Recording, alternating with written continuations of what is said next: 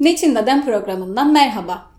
Bugün sizlerle Ar-Gastimiz'in 50. sayısında yayınlanmış, Tahsin Oygar tarafından basın ve ifade özgürlüğü üzerine kaleme alınan bir yazıyı paylaşıyoruz. Basın ve ifade özgürlüğünün düşündürdükleri. Kişilerin istediğini düşünmesi engellenemez bir şeydir. Düşünmenin sınırları, kişinin deneyimleri, çeşitli toplumsal ve çevresel etkiler ve kendi hayal gücü potansiyeliyle belirlenir. Özgürce düşünebilmenin, yani düşünce özgürlüğünün tamamlanabilmesi ve anlam kazanması için ifade edilebilmesi de gerekmektedir. Herhangi bir ifadenin topluma daha fazla yayılabilmesi, ulaşabilmesi için de basın özgürlüğü devreye girmektedir. Peki, ifade ve basın özgürlüğü mutlak mıdır? Basın özgürlüğünün basın yayın araçlarının özel mülkiyeti ile hiç mi ilgisi yok? Buraya gelmeden önce tarihsel olarak bu kavramlara bakmakta yarar var. Çünkü her dönemde aynı anlamı taşıyan evrensel bir ifade ve basın özgürlüğünden bahsetmek mümkün değildir. Düşünce, ifade ve basın özgürlüğü tarih boyunca önemli roller üstlenmiştir. İnsanlığın ilerlemesine, farklı fikirlerin yayılmasına, var olanların tartışılmasına, iktidarların eleştirilmesine, hatta yıkılmasına sebep olabilmiştir.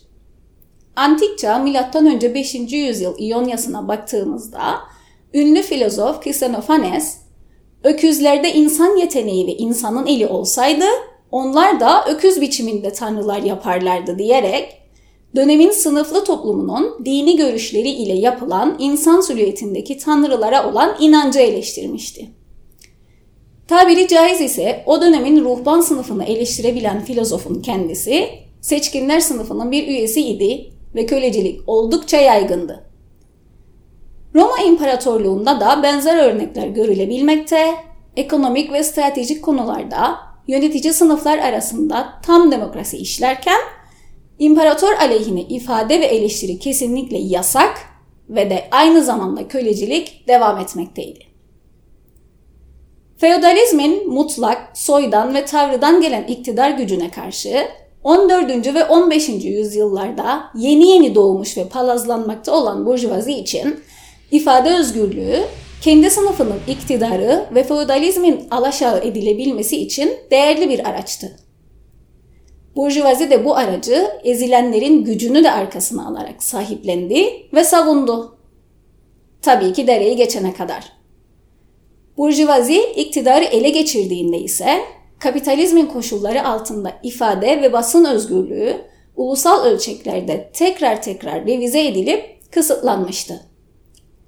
Burjuva ideologlar ve liberallerin kapitalizmle ulaşılacağını iddia ettikleri hukuk devleti, düşünce özgürlüğü, eşitlik, tam demokrasi, basın ve ifade özgürlüğü gibi kavramlar ancak kapitalistlerin iktidarını ve egemen sınıfı tehdit etmediği ölçüde var olabildi.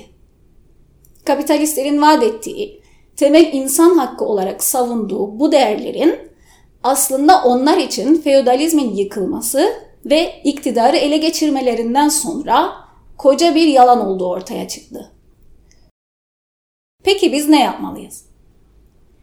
İşte tam da bu yüzdendir ki biz devrimciler kapitalizm koşulları altında ifade ve basın özgürlüğünü savunmalı ve talep etmeliyiz. Kapitalizmin vaat ettiği fakat kendi iktidarı aleyhine bir potansiyel olduğu zaman uygulamadığı bu hakları kesinlikle yaygınlaştırmalıyız. Basın yayın üretiminin yapılmasını sağlayan üretim araçlarının özel mülkiyetinin ortadan kaldırılması için mücadele vermeliyiz.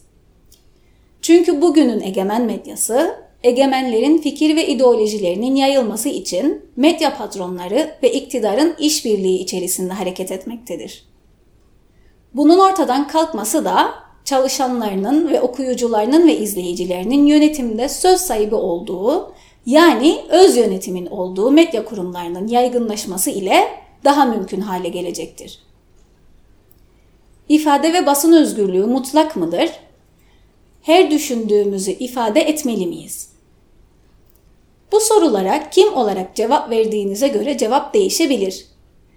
Bir birey ve sıradan bir medya kurumu olarak ırkçı, türcü ve cinsiyetçi olmayan, hakaret ve nefret söylemi içermeyen tüm düşüncelerin ifade edilebilmesi, basın özgürlüğü kapsamında yaygınlaşması, sansür hatta otosansüre uğramaması için mücadele edilmelidir. Sol olduğunu iddia eden bir yayın kuruluşu içinse burada durup bir düşünmek gerekiyor. Kıbrıs koşullarında durup bir düşünelim. Kıbrıs'ın kuzeyindeki sol hareketler içerisinde bireyler bazında da siyaseten de eleştiri öz eleştiri kültürü gelişmiş durumda değil. Hemen hemen tüm siyasetler her eleştiriyi saldırı olarak algılıyor. Fikirleri değil, kişileri konuşmayı tercih ediyor. Genelde siyasetler ortaya atılan fikirlerden çok niyetler ve bilinçaltı okumalarında uzman. Çok da zeki olunduğu için en kestirmeden tek cümle ile her şeyi çözüyor ve anlıyorlar. Böyle bir ortamda ifade edilen herhangi bir sol fikrin eleştirilmesi bile o fikrin ifade edilme özgürlüğüne karşı olduğunun sonucunu çıkartabiliyor. Sol bir yayın organı olarak toplumsal muhalefete zarar verebilecek fikirleri hiç hesap yapmadan fütursuzca ifade etmek ne kadar doğrudur? Solcuların bir yandan ifade özgürlüğünü kullanırken, diğer yandan toplumsal muhalefetin ortak yararını gözetmesi en önemli sorumluluklarından biridir. Yıllarca sol adına neredeyse göçmen düşmanlığı yapıp, ırkçılığa maruz kalan ve ezilen insanlarla sağlıklı ve samimi bir ilişki kurmadan, onların zaten maruz kaldıkları ırkçılığı pekiştirecek bir fikri ifade etmeme sorumluluğu da sol bir siyasetin görevidir. Her hak ve özgürlük gibi ifade ve basın özgürlüğü de bireysel veya kurumsal tatmin ile toplumsal muhalefetin dengesini birlikte gözeterek kullanılmalıdır.